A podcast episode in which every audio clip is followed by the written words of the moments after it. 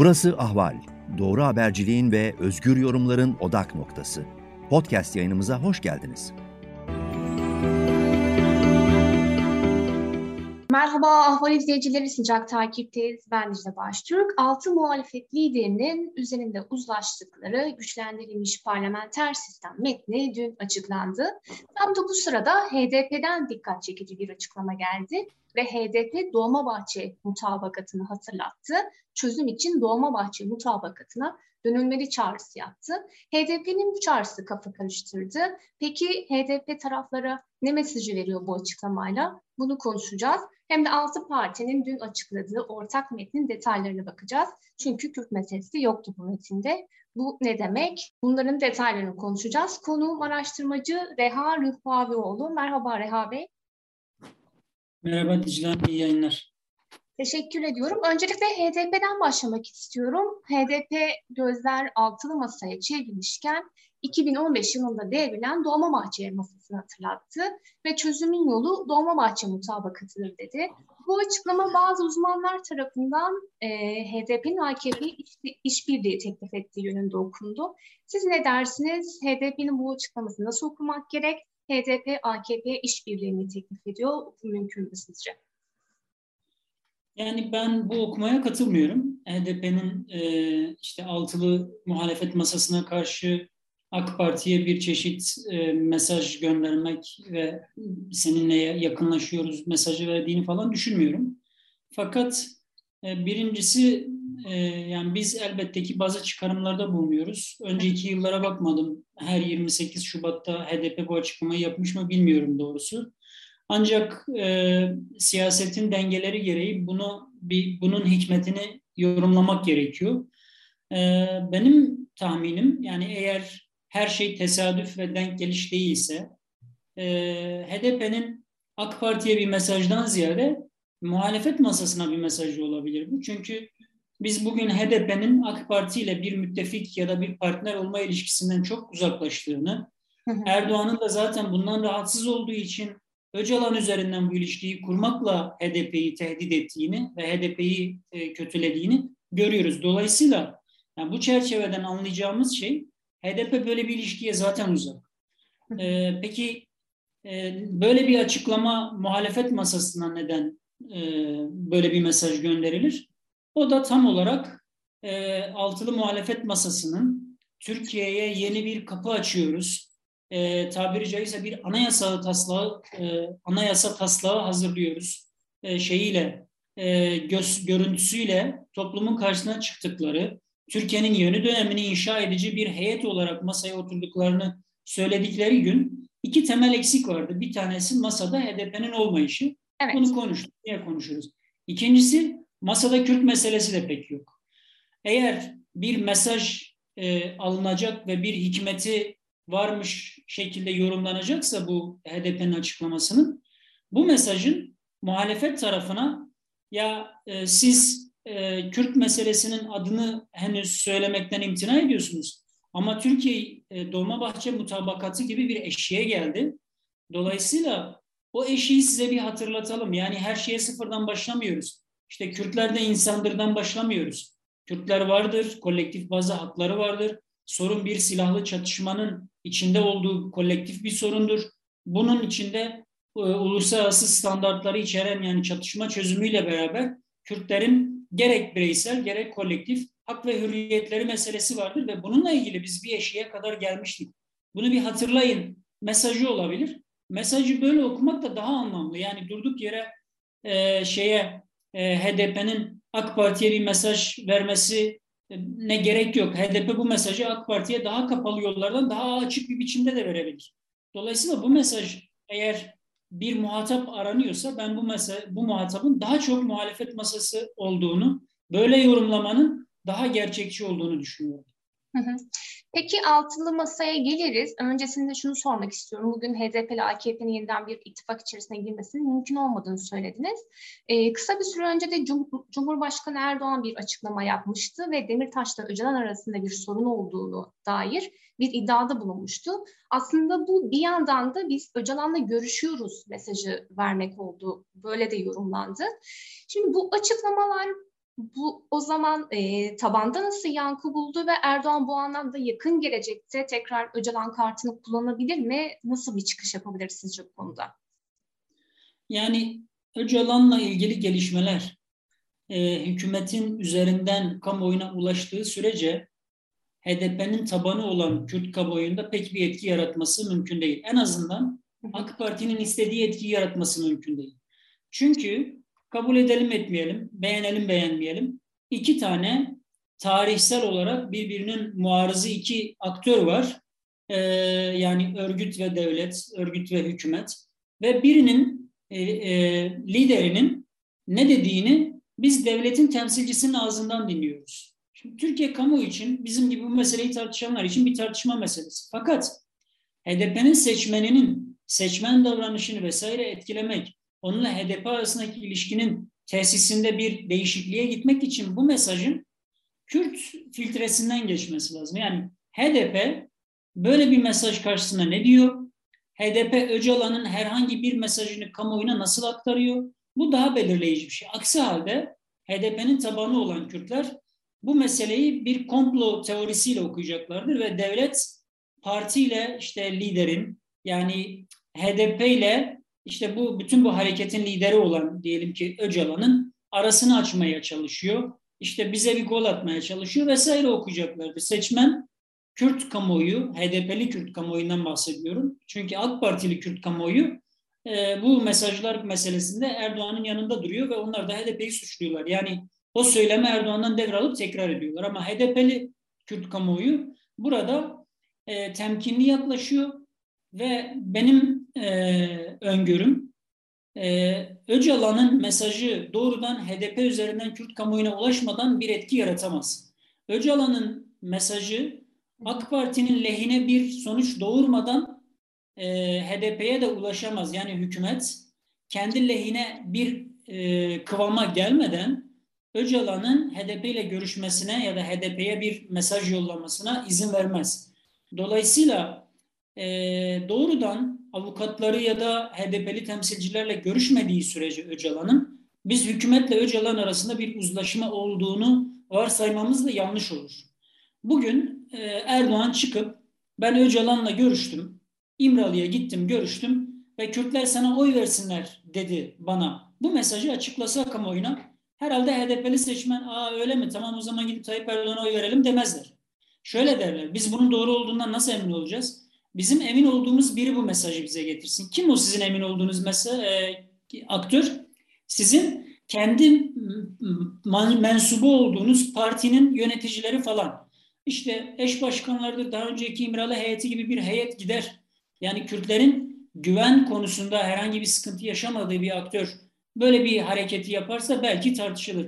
Ondan e, başka bir formül neye benzer? 23 Haziran'daki duruma benzer. Avukatların olmadığı, HDP'lilerin olmadığı, HDP'nin dışarıdaki diğer bütün aktörlerin karşı çıktığı bir mektup var. Yani kabul etmek istemediği, mektup gerçek onda şüphe yok. Ama birisi çıkıp Anadolu Ajansı'ndan bu mektubu okuyor ve diyor ki bu, bu mektubu size Öcalan gönderdi. E kimsin sen biz sana niye güvenelim? Seçmen davranışı tetiğe geçer. Yani seçmen kendi partisiyle ilgili e, herhangi bir gelişmeyi uzun bir süre olumsuz değerlendirmek istemez. Hemen bir mesaj geldi diye partisinden gitmek de istemez.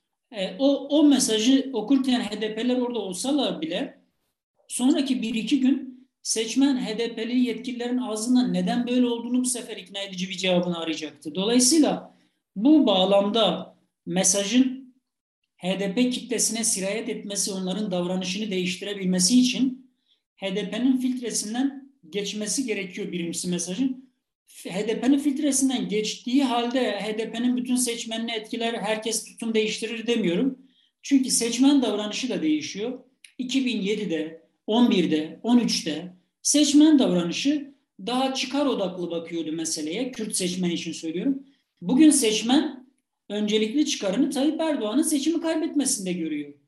Dolayısıyla Kürt seçmenin en az üçte ikisinin Tayyip Erdoğan'a seçim kaybettirmek üzere sandığa gitme motivasyonu taşıdığı bir ortamda onu bu motivasyondan alıkoymak pek kolay olmayacak. Yani bazılarını ikna edebilirsiniz, bazılarını ikna edemezsiniz ya da bazılarını ikna edecek bir süreç işlemezse yani e, iyi özür dilerim HDP ile muhalefet bloku arasında bir e, devam ede giden bir kriz yaşanmaz ve Kürt seçmen o muhalefet blokundan soğumazsa bir günde olacak işte değil bugün. Çünkü HDP seçmeninin artık ikinci partisi CHP. HDP seçmeni ikiye ayrılıyor. İkinci partisi CHP olanlar ve ikinci partisi olmayanlar. Dolayısıyla siz e, HDP seçmenin en az yarısını e, sandığa gitmekten alıkoymakta fazlasıyla zorlanacaksınız.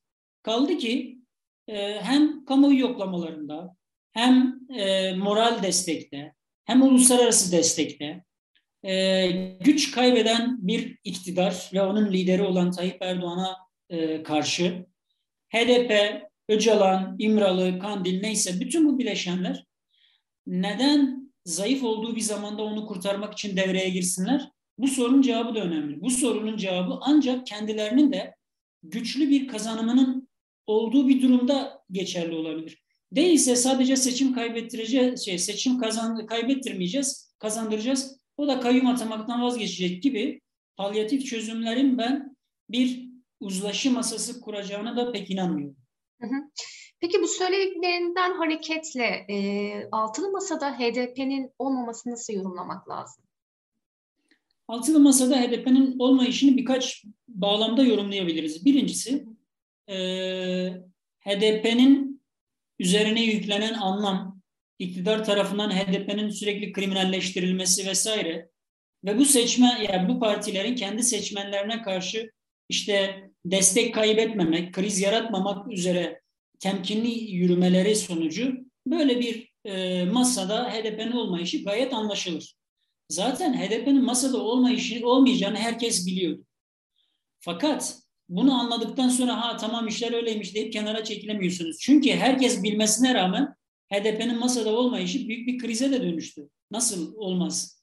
Ee, HDP o gün sert üst üste sert 2-3 açıklama yaptı yani. Dünden bahsetmiyorum. Masanın ilk masalı toplantıdan bahsediyorum. Yani yemekli toplantıdan. Demek ki sizin orada olmayacağınızı bilmeniz ya da kamuoyunun sizin orada olmayacağınızı bilmesi zaten pek bir şey değiştirmiyor. Niye değiştirmiyor? Sembolik bir fotoğraf veriyorsunuz. Türkiye'nin en netameli meselesini temsil eden aktör orada yok.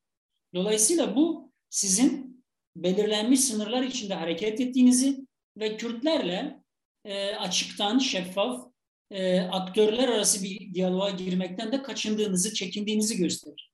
En fazla kimden çekiniyorsunuz? AK Parti'nin kurduğu denklemden ve İyi Parti'den çekiniyorsunuz. Yani en fazla bu iki aktörden çekiniyorsunuz. O halde yeni Türkiye'yi inşa ederken ya Kürtlerle ilgili bir şey söylemeyelim yaklaşımı e, sizin için gerçekten yeni Türkiye'yi inşa edecek bir zemin sunuyor mu peki bu yaklaşım? Yani Kürtlerle bir araya gelmekten kaçınan, çekinen bir masa Türkiye'yi eskisinden daha demokratik bir yere gerçekten getirebilir mi? Soru bu sefer buna dönüşüyor. Dolayısıyla bu bağlamda da bakacak olursak bu muhalefetin e, iktidarın yani Cumhur İttifakı'nın çizdiği sınırların dışına taşamadığını ve kamuoyunun önüne geçemediğini, gerisinde kaldığını söylüyor. Bugün sokakta İyi Parti ve HDP seçmeninin ortaklaşa sandığa gitmek ve Tayyip Erdoğan'ın e, iktidarına son vermek motivasyonuyla ilgili hiçbir sorunu yok. Sokakta karşı karşıya da geliyorlar, gündelik hayatında içindeler. Özellikle batılı metro, batı metropollerinde, İstanbul'da, Mersin'de falan. E, Diyarbakır'da pek olmadığı için bu durum. Hı hı. E, bu seçmenin kendi arasında sokakta birbirine tahammül etmesini, e, nerede birleşip nerede ayrışabildiğine dair kurabildiği sınırları yukarıdaki masa kuramamış. Yani elitler bunu hayata geçirememişler. Burada iş zor.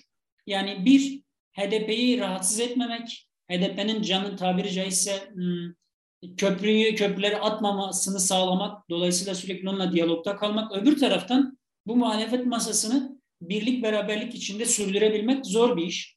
Bu zorluğun en önemli yükü bugün Kemal Kılıçdaroğlu'nun sırtında. Kemal Kılıçdaroğlu bu e, şeyi, bu yükleri taşımak zorunda. E, onun performansı biraz e, sürdürebilir kılacak. Yani bir yandan Türklerin orada olmayışı tarihsel olarak Türkiye demokratikleşmesine yeni bir e, level atlatıyor durumu göstermiyor bize maalesef. Öbür taraftan her şeyin sonu da değil bu. Kürtler kendi kulvarlarında yani HDP ve bileşenleri kendi kulvarlarında seçim süreci yürütüyorlar. Millet İttifakı kendi kulvarında yürütecek. Oradaki tartışmanın önemli tarafı şu. Adayın kim olacağı. Adayı HDP'nin destekleyebileceği bir adaysa HDP'liler kendi logosuna zaten oy verecekler. Gidip onun yanında o adaya oy vermeleri isteniyor. Bu bağlamda ben İstanbul seçimlerinden daha zor bir durumda olduklarını düşünmüyorum. Çünkü İstanbul seçimlerinde HDP seçmeni de İyi Parti seçmeni de gidip CHP logosuna oy verdiler. Fakat burada böyle bir durum yok. HDP seçmeni gidip kendi e, partisinin logosuna oy verecek. Bununla birlikte de uzlaştığı kafasına yattığı bir başkan adayı ise muhalefetin adayına oy verecek. İyi Parti ile müttefik ilişkisi gerçekten de kurulmamış oluyor. Yani İstanbul seçimlerindeki suçlamalar burada çok geçerli de olmayacak.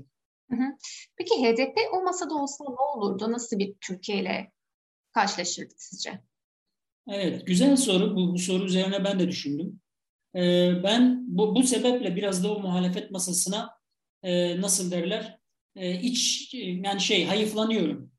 Çünkü e, benim tabii ki bu, bu, bu bir varsayım yani varsayımsal konuşuyoruz. Ne kadar doğru orası başka bir şey ama benim gördüğüm kadarıyla e, bir kere sağ şey Deva ve Geleceğin herhangi bir sıkıntısı yok HDP ile oturmakla ilgili.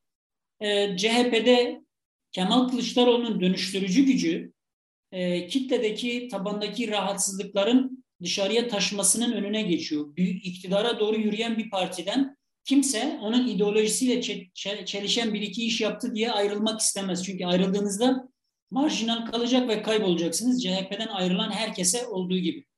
Geriye saadet de çok büyük bir problem değil. Geriye İyi Parti kalıyor. Muhtemelen o gün o masada e, muhalefet partileri bizi bile yani bütün kamuoyunu şaşırtacak bir biçimde 6 sandalyeye değil de 7 sandalyeye otursalardı. Yani HDP'nin eş başkanlarından birisi ya da ikisi. O masada otursaydı muhtemelen bugün çok başka bir Türkiye'yi konuşuyor olurduk.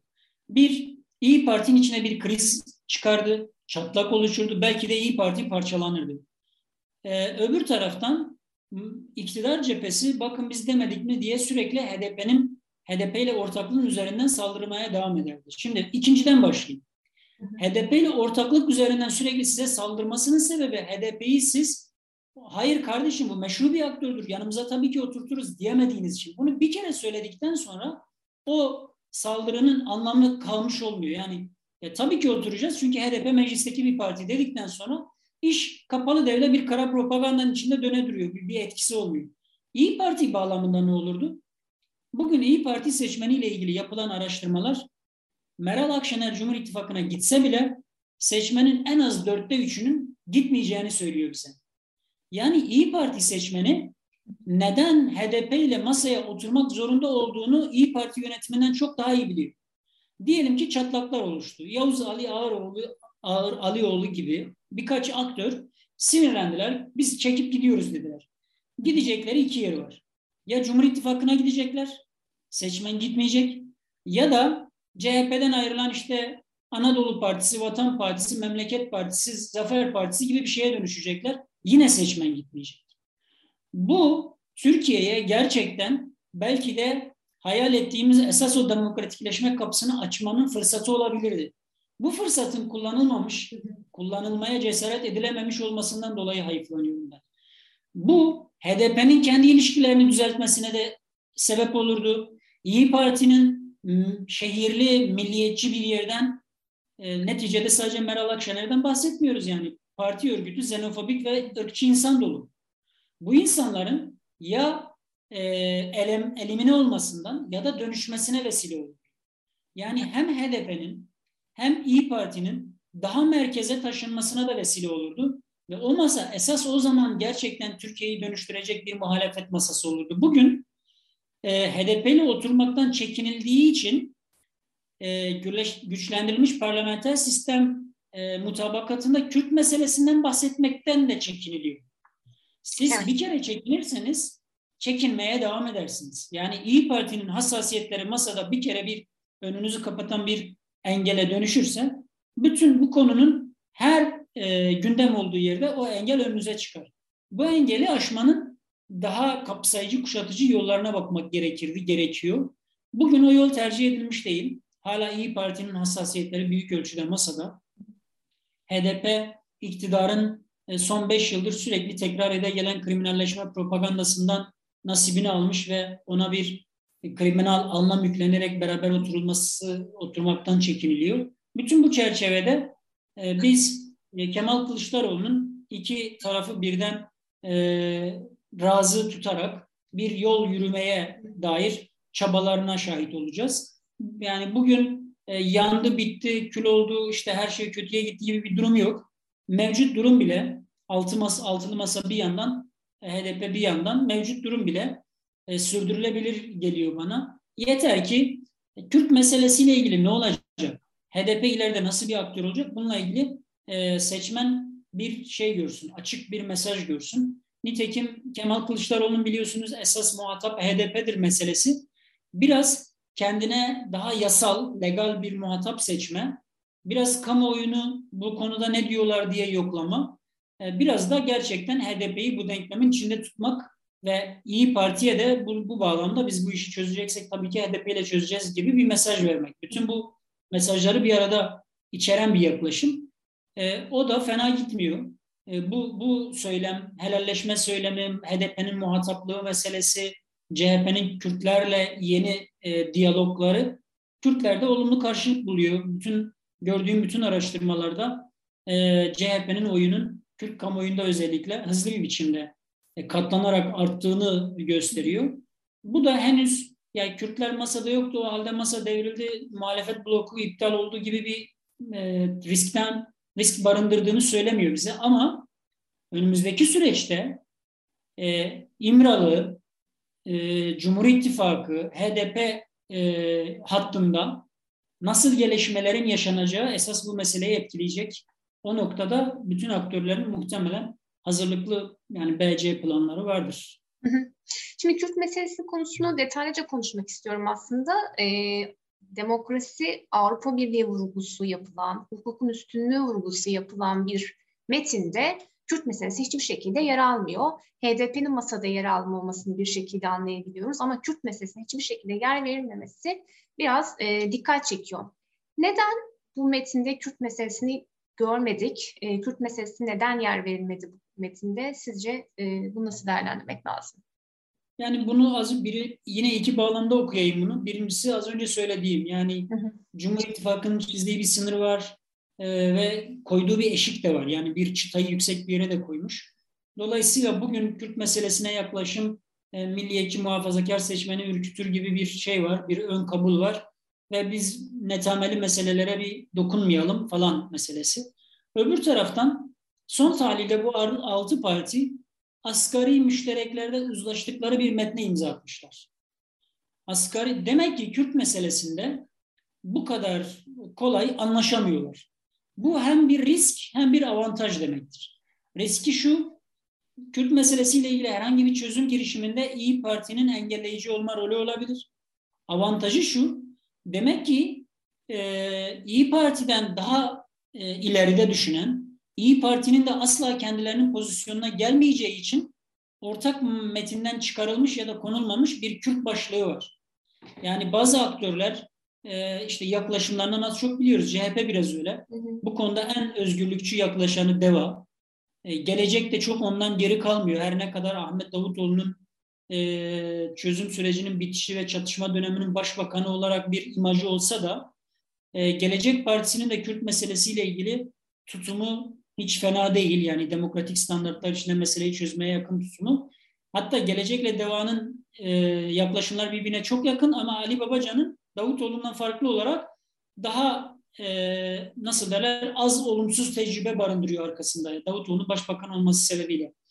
Demek ki bu partiler İyi Parti'nin ötesinde bir yerde bakıyorlar bu meseleye ve İyi Parti ile bugün bu meseleyi konuşmak diğer maddelere de zarar vereceğini düşündükleri için bu metni masaya getirmiyorlar. Bu bir yandan avantaj da aynı zamanda. Avantaj ama bunun risk mi avantaj mı olacağı şu zaman belli olur. Biz diyelim ki iktidar dönüşüyor.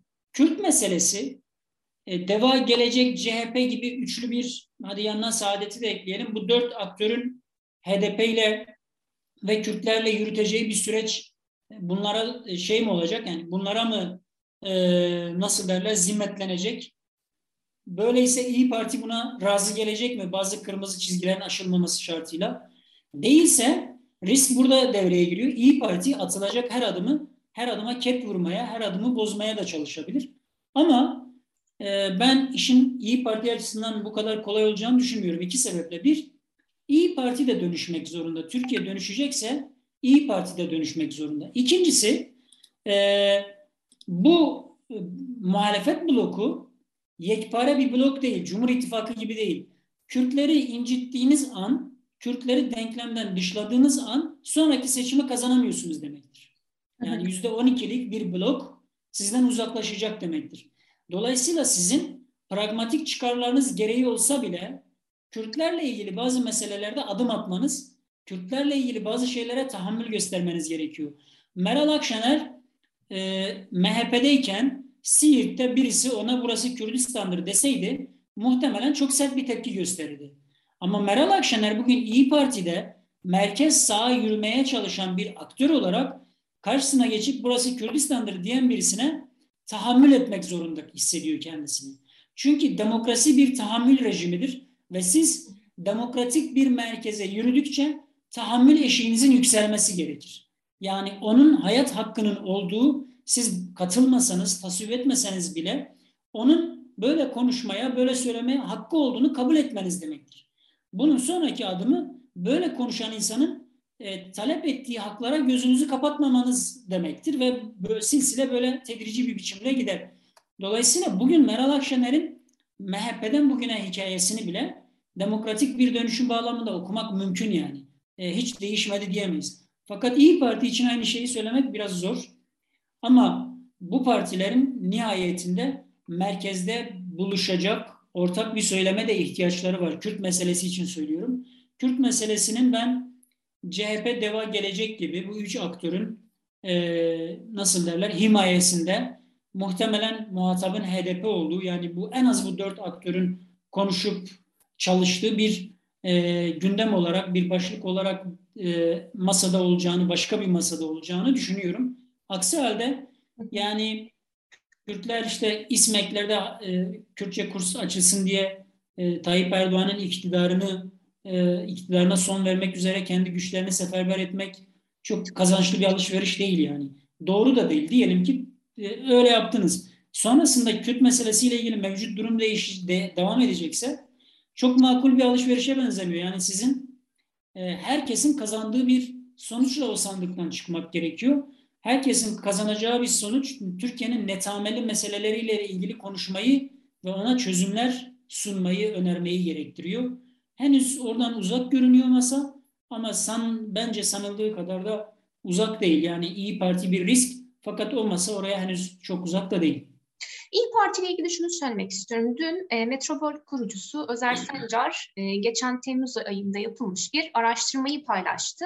E, Kürt sorunun çözümü için yeni bir sürecin başlatılması konusunda e, seçmenlere soru soruyor. Ve İyi Parti seçmeninin %53.7'si bu konuda evet başlatılmalı diyor. Şimdi sizin söylediklerinizden hareketle İyi Parti Kürt meselesi konusunda tabanından çok mu e, kopuk durumda? Daha az mı demokrat e, yöneticileri seçmene göre nasıl değerlendirmek lazım? Hem bu anketin sonuçlarıyla bu durumu. Yani o bu anketin sonuçlarıyla ilgili çok bir şey söylemek söylemem zor çünkü Temmuz 21'i bir hatırlamak ve İyi Parti seçmeninin hı sorunun nasıl sorulduğu, İyi Parti seçmeninin gerçekten böyle olup olmadığı gibi meseleler devreye girer. O yüzden e, çok emin olamıyorum. Ama e, çözüm süreci dediğimiz şeyden eğer bozulan çözüm süreci e, kastediliyorsa yani e, seçmen bunu e, anlıyorsa çok yüksek bir destek vermişler. Bir, orada bir şey var yani anlamadığım bir nokta var. Çünkü Meral Akşener her gün bu çözüm sürecini yargılayacak sözler söylüyor.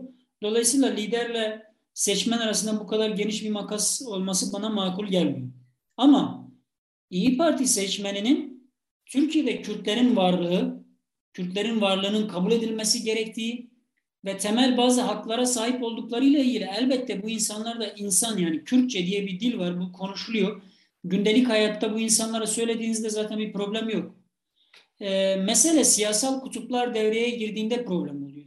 Gündelik hayatta ben sokakta tanıştığım birisiyle eğer yakasında iyi Partili şey bayrağı taşımıyorsa onun yanında çocuğumla eşimle Kürtçe konuştuğumda gelip beni hey Kürtçe konuşma diye uyarmaması gerekiyor. Bazen oluyor bu. E, bu, bu Türkiye'deki ırkçılığın e, siyasal e, nasıl derler siyasal kodlar üzerinden sürekli tekrar ede gelmesinin bir sonucu ama hala Türkiye'nin önemli bir kısmı ya bize ne canım onun da öyle bir dili var deyip geçiyor.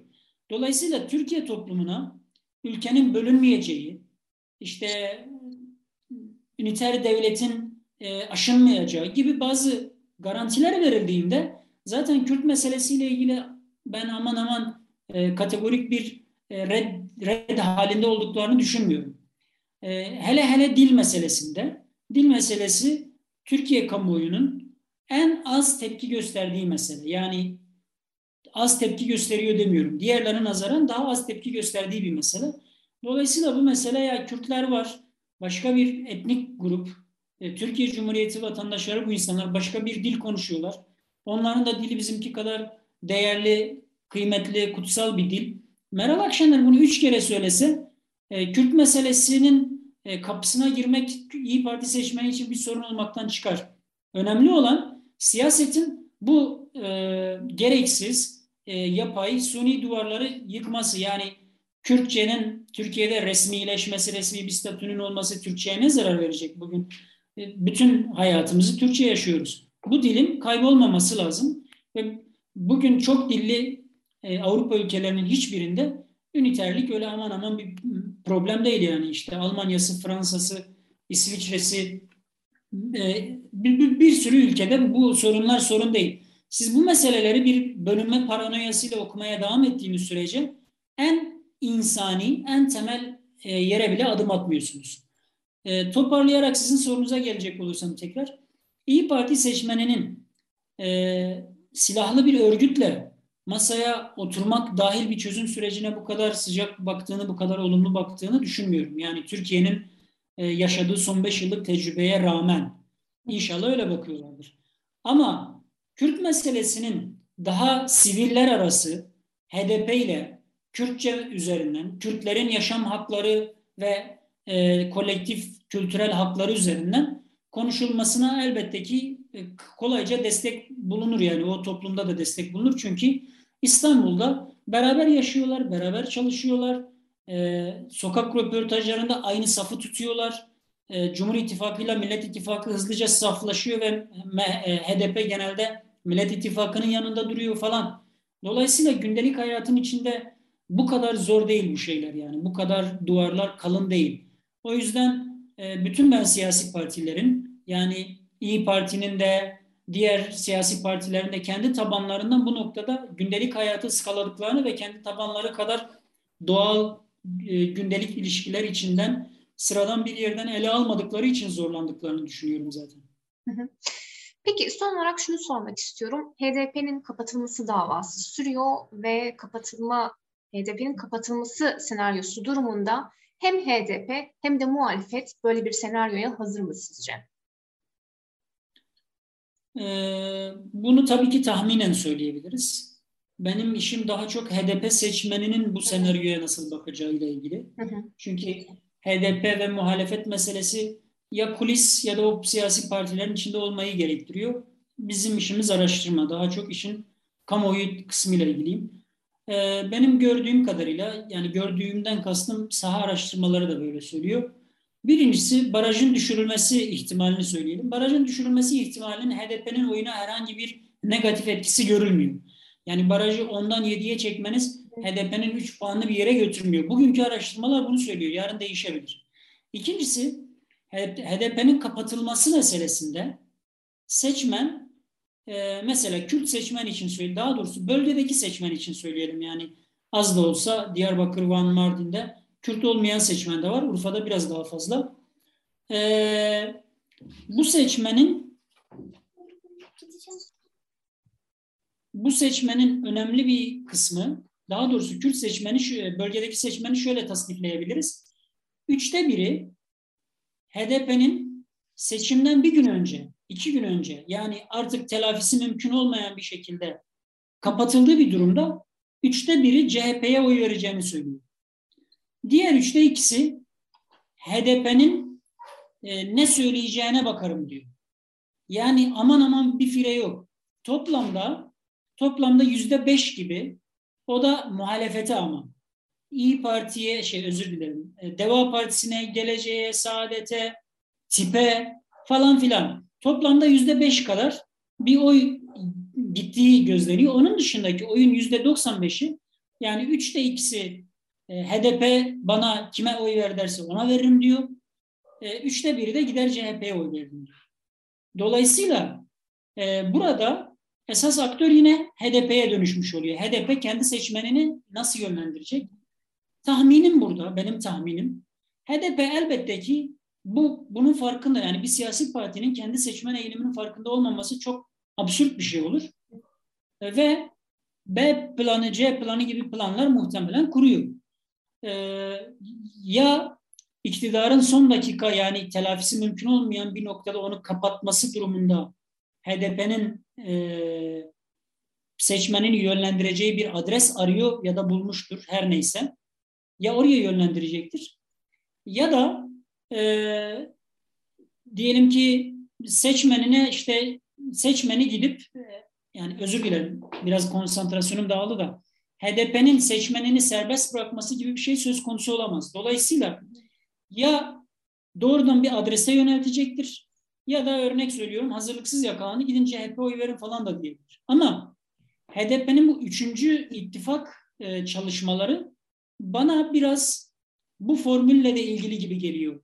Aynı ittifakın içinde e, seçim sabahı e, oy veremeyeceğimiz ama pusulada gördüğümüz e, yani seçimden bir gün önce kapatılmış bir partiden en kötü senaryodan bahsediyorum.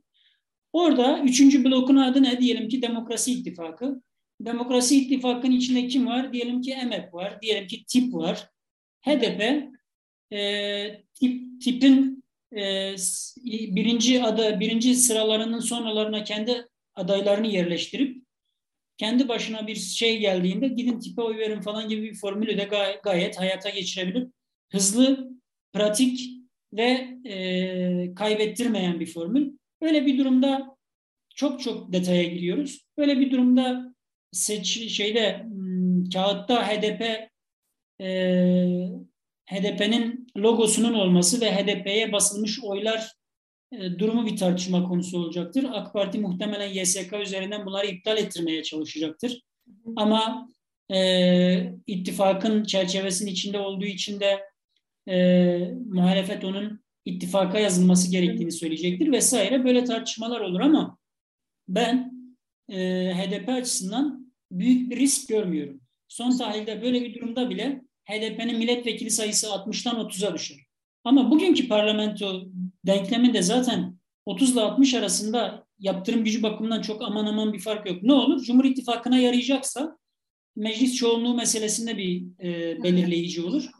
Fakat bu risk, bu, bu meseleyi konuşurken AK Partili Kürt seçmenin zaten rahatsız olan ve henüz AK Parti'den ayrılmayan Kürt seçmenin de e, kopup gitmesini tetikleme ihtimali de yüksek bu durumun. Dolayısıyla e, AK Parti açısından işler bu kadar kolay değil.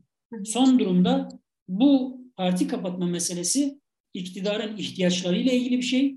İhtiyaçlar nasıl yönlendirirse e, bu parti kapatma meselesi de öyle sonuçlandı. Yani bugün biz hukuki bir meseleden bahsetmiyoruz. Gayet siyasi iktidarın menfaatleri e, bağlamında siyasi bir gelişmeden bahsediyoruz. Yani iktidarın menfaati neyi gerektirirse o gelişme de öyle sonuçlanacaktır. Öyle düşünüyorum. Peki çok teşekkür ediyoruz değerli görüşleriniz için.